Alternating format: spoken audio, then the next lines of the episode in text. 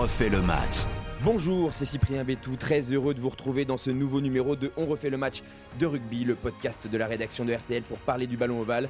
Que c'est dur aujourd'hui de revenir sur cette défaite française contre l'Afrique du Sud, que c'est cruel. Voilà, la France a été éliminée de cette Coupe du Monde, de sa Coupe du Monde. Pourtant, on va devoir analyser ça et également évoquer la suite de la compétition car c'est pas terminé. Et pour en parler, je suis avec un homme triste, Arnaud Crampon, qu'on retrouve malgré tout dans les Pourquoi du rugby. Pourquoi cette défaite, Arnaud? Pourquoi l'Afrique du Sud J'ai envie de te dire.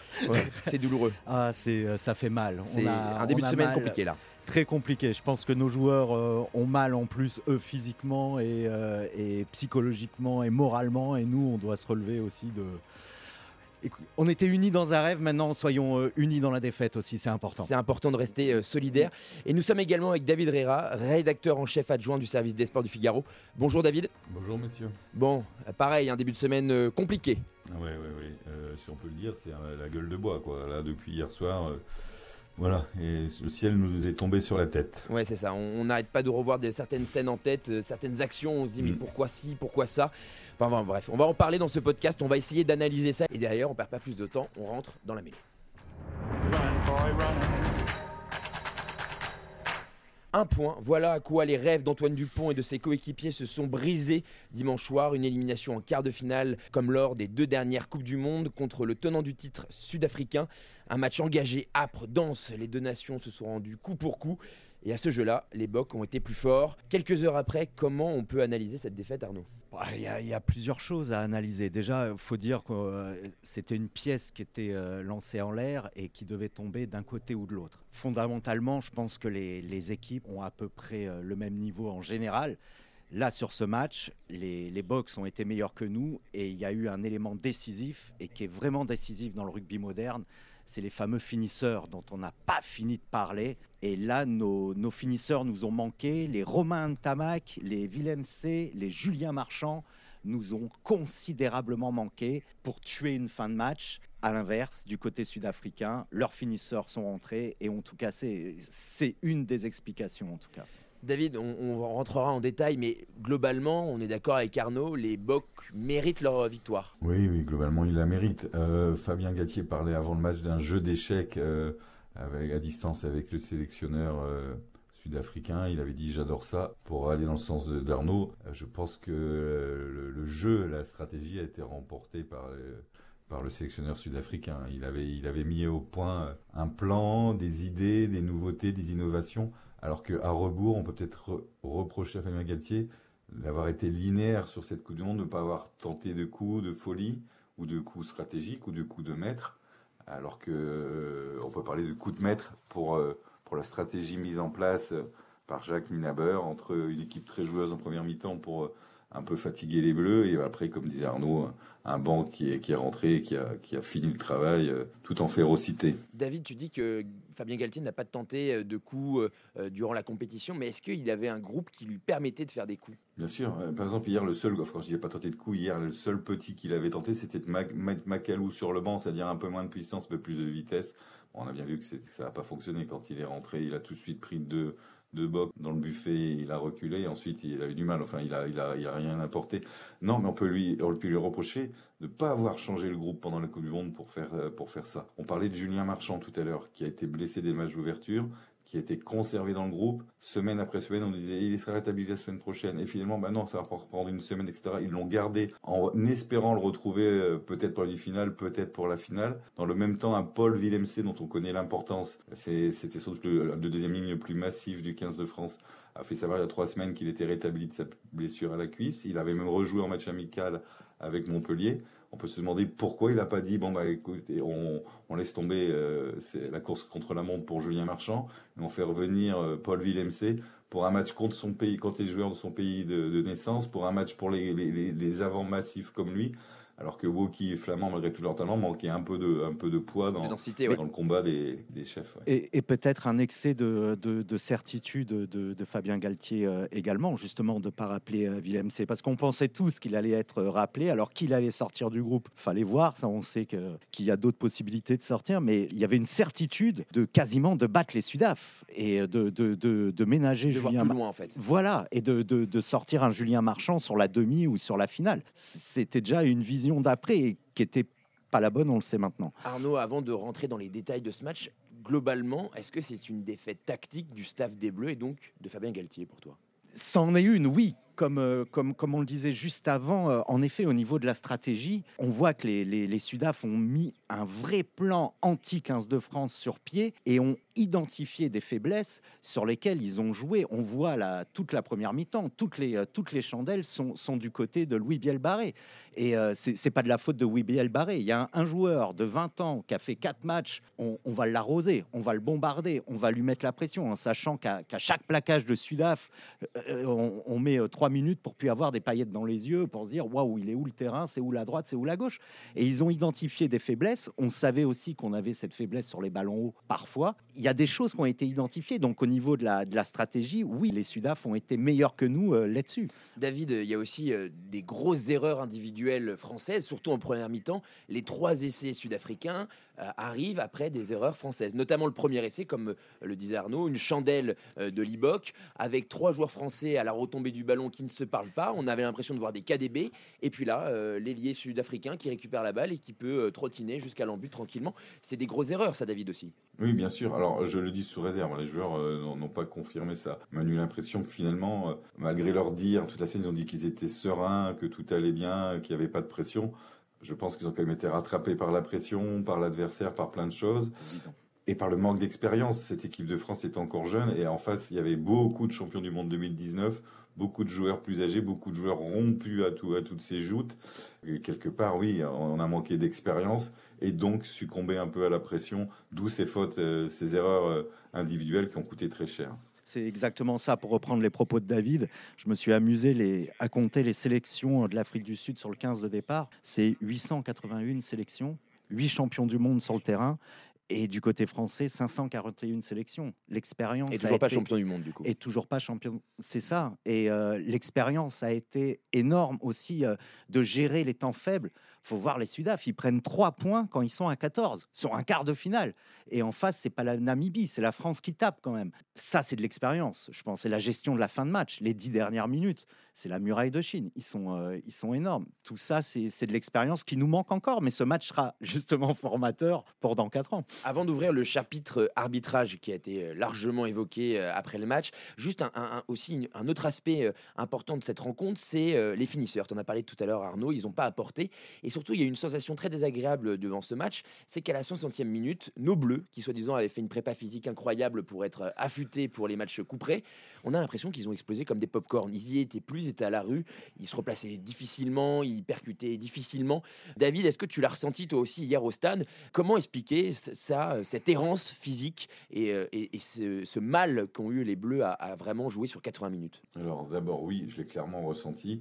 Les joueurs comme Aldrit et Jelonge, quand ils sortent euh, entre la 50e et la 65e pour Aldrit, je crois, dans ces eaux-là, ils sont rincés, hein, c'est fini, et ils peuvent plus. hein, Il n'y a, plus rien, il y a plus, il y a plus rien dans les chaussettes. Et oui, euh, autant en première mi-temps, ils ont fait jeu égal, et on a bien vu que l'intensité diminuait côté français. Pour à la fin, les dernières minutes, euh, comme disait Arnaud, on aurait pu taper dans le mur pendant encore euh, 20 minutes, il serait rien passé. Voilà. Et alors, comment je l'explique? Eh ben, là, il faut peut-être demander à Thibaut Giroud. Euh, je, il a Donc il y a vraiment des erreurs du staff quand même. On est d'accord, David. C'est oui, pas que tactique, il y a des erreurs un- sur l'ensemble de la compétition. euh, oui, oui, il a vraiment redonné un physique de, de haut niveau bleu, ça on va pas le contester. bien sûr. Mais il a une préparation tellement minutieuse, tellement scientifique, on comprend pas toujours tout ce qu'il nous explique.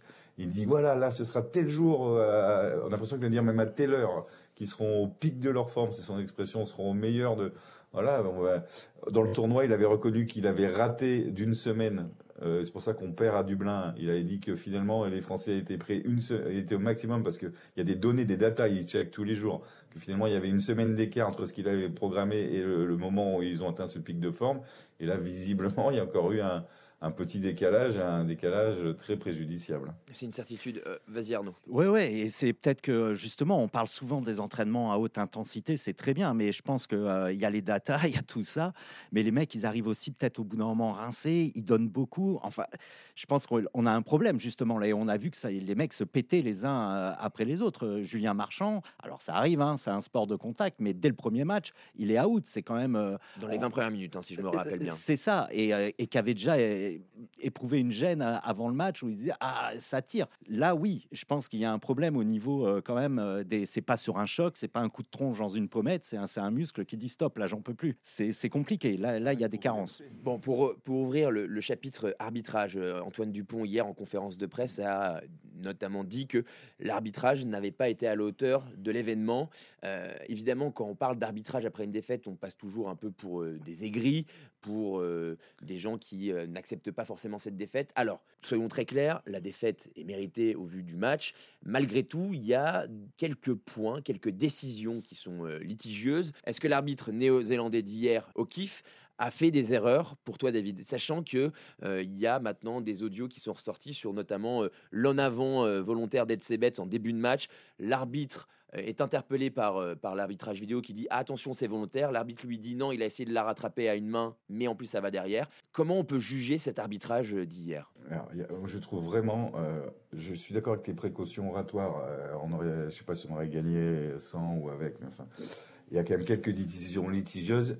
On en reparle après. Je veux juste en prendre une parce qu'elle est pour moi, alors on peut pas faire plus symptomatique. La pénalité de la gagne accordée à Pollard à la 69e minute. La vidéo a été isolée, elle circule, circule depuis ce matin sur tous les réseaux sociaux. Smith, quand il va au contest sur Woki, pose les deux mains au sol, puis joue le ballon. La pénalité, là, il n'y a, même pas à discuter là-dessus. C'est une erreur. La pénalité était pour la France. Il la donne à l'Afrique du Sud. Pollard marque, prend un point d'avance et c'est terminé. Donc, si une seule erreur, celle-là, voilà, elle nous coûte la victoire. Et celle-là, elle est flagrante. Oui, je suis tout à fait d'accord. Alors, c'est vrai qu'on n'aime pas. Hein. C'est toujours, on y va avec des pincettes dans, le, dans le rugby parce que c'est quelque chose qu'on n'aime pas et qu'il faut préserver d'ailleurs parce que, euh, parce que justement, euh, de, respecter l'arbitre, ça fait qu'on n'est pas le foot. Et j'aime pas opposer les deux sports, mais là-dessus, euh, j'adore les opposer parce qu'on verra jamais sur un terrain de rugby un joueur bousculer un arbitre et on verra jamais dans un club amateur ou en corpo ou quoi des joueurs casser la gueule à un arbitre. Et il faut absolument que ça reste comme ça. Parenthèse refermée. Sur le match d'hier, bien sûr, il y a, y, a, y a de l'aigreur quand moi je pense aussi euh, au compte sur euh, la, transformation euh, de Thomas Ramos. Moi, j'avais jamais vu ça. Hein. Je ne sais pas si vous, vous aviez déjà vu un, joueur qui arrivait à contrer une, une, une, transformation. Moi, je n'avais jamais vu ça de ma vie. Je suis pas sûr que l'arbitre ait déjà vu ça. La moindre des choses, c'est de demander une petite vidéo pour dire est-ce qu'il part bien au début de la course d'élan ou est-ce qu'il part avant? Et là, c'est pas grave. Et je pense que Colby tente un truc. Il se dit j'y vais. Au pire, il retape. Mais j'essaie.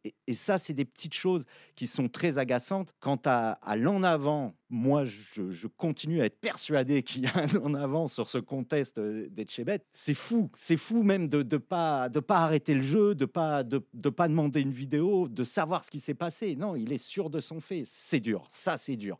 En, fait, pour rejoindre ce que dit Arnaud, euh, David, c'est très frustrant de se dire que le rugby est un sport qui s'appuie euh, sur la vidéo, parfois trop. On est les premiers à râler quand il y a des arrêts de jeu qui ne s'arrêtent jamais, qui s'enchaînent. Mais sur un quart de finale, sur un match aussi important, peut-être 30 secondes euh, sur des moments clés qui peuvent être déterminants pour la rencontre, et ben même si derrière il se désavoue pas, et ben au moins nous on se dit ok il a regardé, il est peut-être qu'on n'est pas d'accord, peut-être qu'on a une vision très chauvine de la situation, mais malgré tout on, est content qu'il ait checké ça. Là hier on a vraiment eu la sensation qu'il ne voulait rien voir et, c'est euh, légèrement frustrant. Ah, c'est complètement frustrant. Après, est-ce que aussi on n'a pas su, alors je pense notamment aux phases au sol, est-ce qu'on n'a pas su s'adapter euh, à son arbitrage où il était très permissif On a vu des gars euh, garder le ballon une fois plaqué un peu plus longtemps que d'ordinaire euh, au sol. On a vu des gars mettre les mains où d'ordinaire ça aurait sifflé. Et les Sudaf l'ont fait toute la partie. Et nous, on n'a pas su s'adapter à dire bah, il est plus permissif là-dessus. Allons-y, fonçons et faisons la même chose. David, ce que vient de dire Arnaud, c'est ça aussi. C'est encore une fois, on revient à ce qu'on disait au début c'est un manque d'adaptation, de tactique français qui a été criant hier. Oui, oui, bah les Français, pareil, ils ont été formatés par Jérôme Garcès, et ce n'est pas un reproche, pour apprendre à s'exprimer aux arbitres le plus dignement possible, plus proprement possible, pour être respectés par les arbitres et si possible écoutés par les arbitres. Donc ils ont appliqué ça à la lettre. Et en fait, là, on avait vu que ça servait à rien parce que Monsieur O'Keefe avait décidé que c'était comme ça. Il était effectivement laxiste, permissif. Il a très très très peu consulté ses juges de touche, euh, à peine euh, demandé une ou deux fois la TMO. Enfin, tout ça, c'est étonnant, comme si il savait tout tout seul et qu'il avait, qu'il avait aucun doute dans ses choix et qu'il avait besoin de personne pour aller prendre ses décisions. C'était quand même euh, un one-man show. Hein.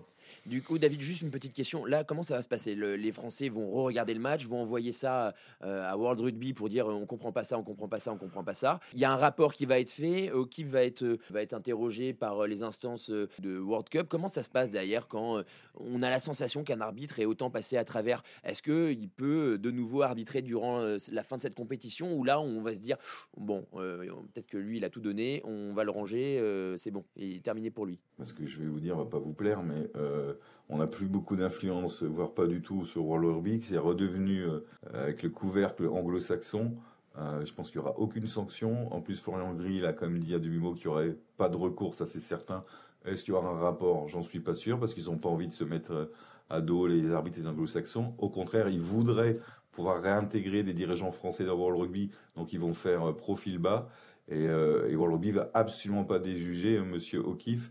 Et non, on va, on va le revoir. Non, non, non, là, là, je pense que espérer une sanction, c'est non, c'est un vœu pieux. Et malheureusement, là, on réagit à chaud aussi. On sent que ça nous, ça nous mm. tord les, euh, les boyaux. Moi, j'ai le souvenir d'un essai en, en, en, 2007 contre les All Blacks. Évidemment, quand c'est dans notre sens, c'est facile. Et, et euh, non, mais c'est pour peser, ramener un peu. Je me fais l'avocat du diable, même si j'ai pesté et ça reste euh, chez moi, dans le cadre voilà, privé, dans le cadre privé hier contre. Mais tu, tu, fais bien de préciser ça parce que il faut aussi faire attention. Il faut faire un rappel dans, dans ce podcast qui se passe sur le terrain doit rester sur le terrain. C'est-à-dire que derrière euh, les gens qui envoient des messages euh, sur les réseaux sociaux, d'insultes, euh, de menaces, de quoi que ce soit auprès des joueurs, auprès de l'arbitre, c'est un scandale. On oublie, c'est une très mauvaise idée. Voilà, il faut, il faut juste être clair là-dessus aussi de notre côté.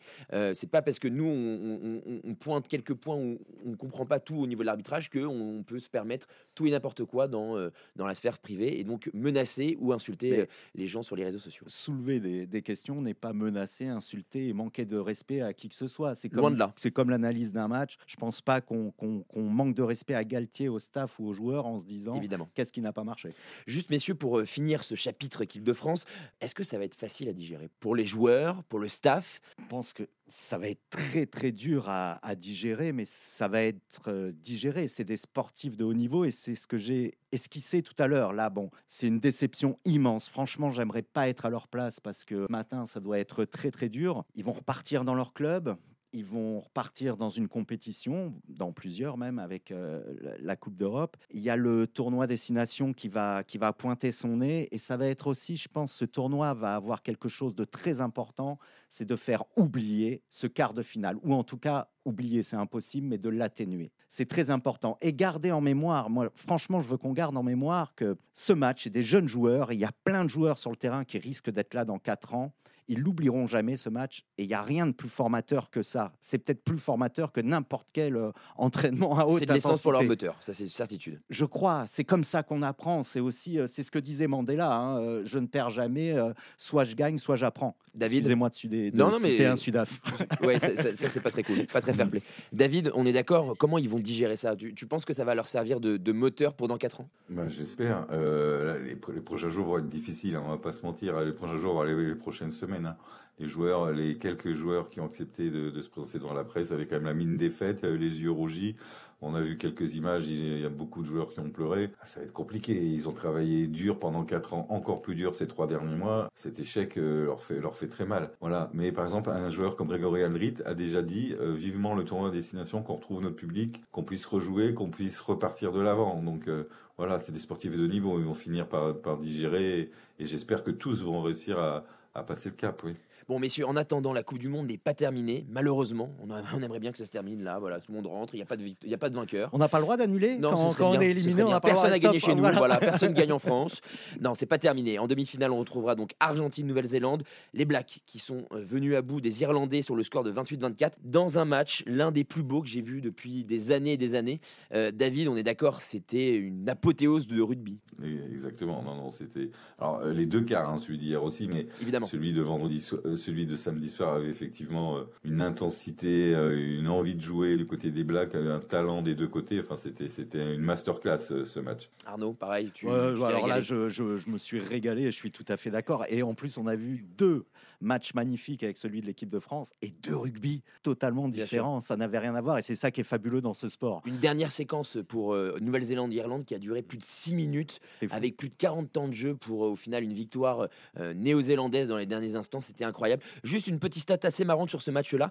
Est-ce que vous savez quel record ce match-là a battu? Non, vous savez pas Non, non. Eh bien, ils ont battu le record de pintes vendues. 123 000 pintes vendues durant ce match. Le, au Stade de France, le record précédent était pour l'un des concerts de Metallica avec 90 000. Voilà, c'était une petite anecdote qui, donne le sourire. 123 000. Il faut croire que les Irlandais ont noyé leur, leur, tristesse et leur détresse dans, la bière. Record qui pourrait être battu prochainement euh, Angleterre-Sudaf. Ouais, Angleterre-Sudaf, je pense que ça peut être battu. L'Argentine, donc, c'est la Nouvelle-Zélande qui affrontera l'Argentine, qui, elle, a retrouvé un peu de sa grinta pour écarter des Gallois qui sont complètement passés à côté euh, de leur deuxième mi-temps contre l'Argentine. Victoire 29-17. Nouvelle-Zélande-Argentine, messieurs, on va pas se mentir, on n'a pas l'impression que les deux équipes jouent dans la même cour, David. Ah, c'est pas possible. Enfin là, là, allez, là, je, prends souvent, pas souvent ce genre de risque, mais là pour moi c'est impossible que l'Argentine batte, euh, batte les, Blacks euh, du niveau de, leur match contre leur quart de finale contre l'Irlande. Pour moi, les All Blacks sont en finale. On est d'accord. Et ça m'a rappelé euh, juste avant la Coupe du Monde, euh, on avait réalisé une, une, interview de Sonny Bill Williams qui avait fait un pronostic qui à l'époque euh, m'avait pas fait tilter plus que ça. Il avait dit sera champion du monde l'équipe qui perdra le match d'ouverture. Comme quoi Comme quoi, en fait, euh, il faut savoir perdre. Mais comme quoi, 2019, euh, les Sudaf euh, perdent leur, leur, premier match, ils finissent champion du monde. Enfin, nous, on n'a jamais fini champion du monde, mais en, 2011, on se retrouve en finale et on fait une finale de dingue en ayant perdu contre notre... les Tonga. Enfin, il y, y, a mille exemples. Et est-ce que ça booste pas aussi de perdre un match? Parce que là, on voit les, les, premiers de poule, ils sont sortis. Hein. Merci pour tout. Hein. Et, la, et la domination de l'hémisphère nord. Il n'y a que l'Angleterre qui a fini premier de poule, qui est encore qui est encore, en demi-finale. Sinon, c'est vrai que les trois, euh, les, les, trois autres qualifiés en demi-finale sont euh, deuxième de poule à la base. D'ailleurs, euh, très belle transition, Arnaud. L'autre demi-finale, donc, ce sera l'Angleterre, qui s'est fait peur malgré tout contre les Fidjiens, mais qui les ont battus 30 à 24. Et eux, ils joueront les bocs. C'est dur à dire. C'est très dur à dire cette phrase.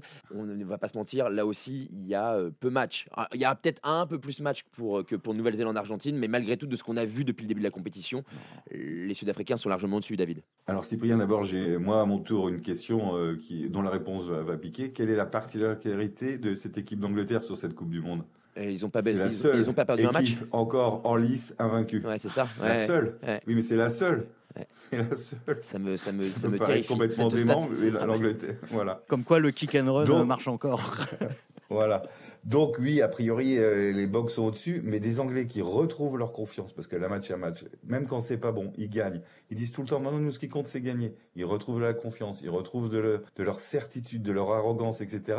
Euh, quand même, bon courage au, Springbok. Ça va pas, ça va pas se faire tout seul, quand même, cette histoire. Hein. Oui, et puis Arnaud, ce qui est intéressant encore une fois sur l'équipe d'Angleterre, c'est un peu comme l'Afrique du Sud. C'est une équipe avec des papas, c'est une équipe avec des patrons, c'est une équipe avec de l'expérience, avec des joueurs à plus de, euh, pour la plupart, plus de 50, 60 sélections, qui savent jouer ces matchs-là, qui ont été pour la plupart finalistes de la dernière Coupe du Monde contre les Sud-Africains, ça joue, ça les amène là aussi. Ça sera un match d'expérience, ça c'est évident, et je vais pas faire mon, mon historien de, de, base non plus, mais on sait aussi tout l'enjeu qu'il y a historique entre les Sudaf et euh, l'Angleterre par rapport à leur histoire commune, les soldats anglais qui sont venus botter le cul euh, des Boers au 19e siècle, ce sera jamais un match comme les autres. Ça sera jamais un match comme les autres. Donc ça va être une vraie guerre sur le terrain. En effet, la guerre et l'expérience. Les demi-finales seront à suivre sur RTL vendredi soir et samedi soir prochain. Je rappelle, l'équipe de France donc, a été éliminée contre l'Afrique du Sud ce dimanche d'un petit point. Arrête oui, j'arrête. J'arrête d'ailleurs, on arrête, on arrête ce podcast. Merci David, euh, qu'on peut évidemment lire dans les pages de Sport du Figaro. Merci beaucoup David d'avoir été avec nous. Avec grand plaisir. Merci Arnaud, qu'on retrouve dans les podcasts Les Pourquoi du rugby. Merci d'avoir été avec nous également Arnaud. Ah, merci Cyprien, avec grand bonheur. Merci de nous avoir écoutés dans ce podcast. On refait le match de rugby qui sera là jusqu'à la fin de la compétition malgré tout. En attendant, vous pouvez également nous commenter et noter sur les plateformes d'écoute habituelles. Vous pouvez également nous écouter et réécouter sur l'application RTL et le site rtl.fr.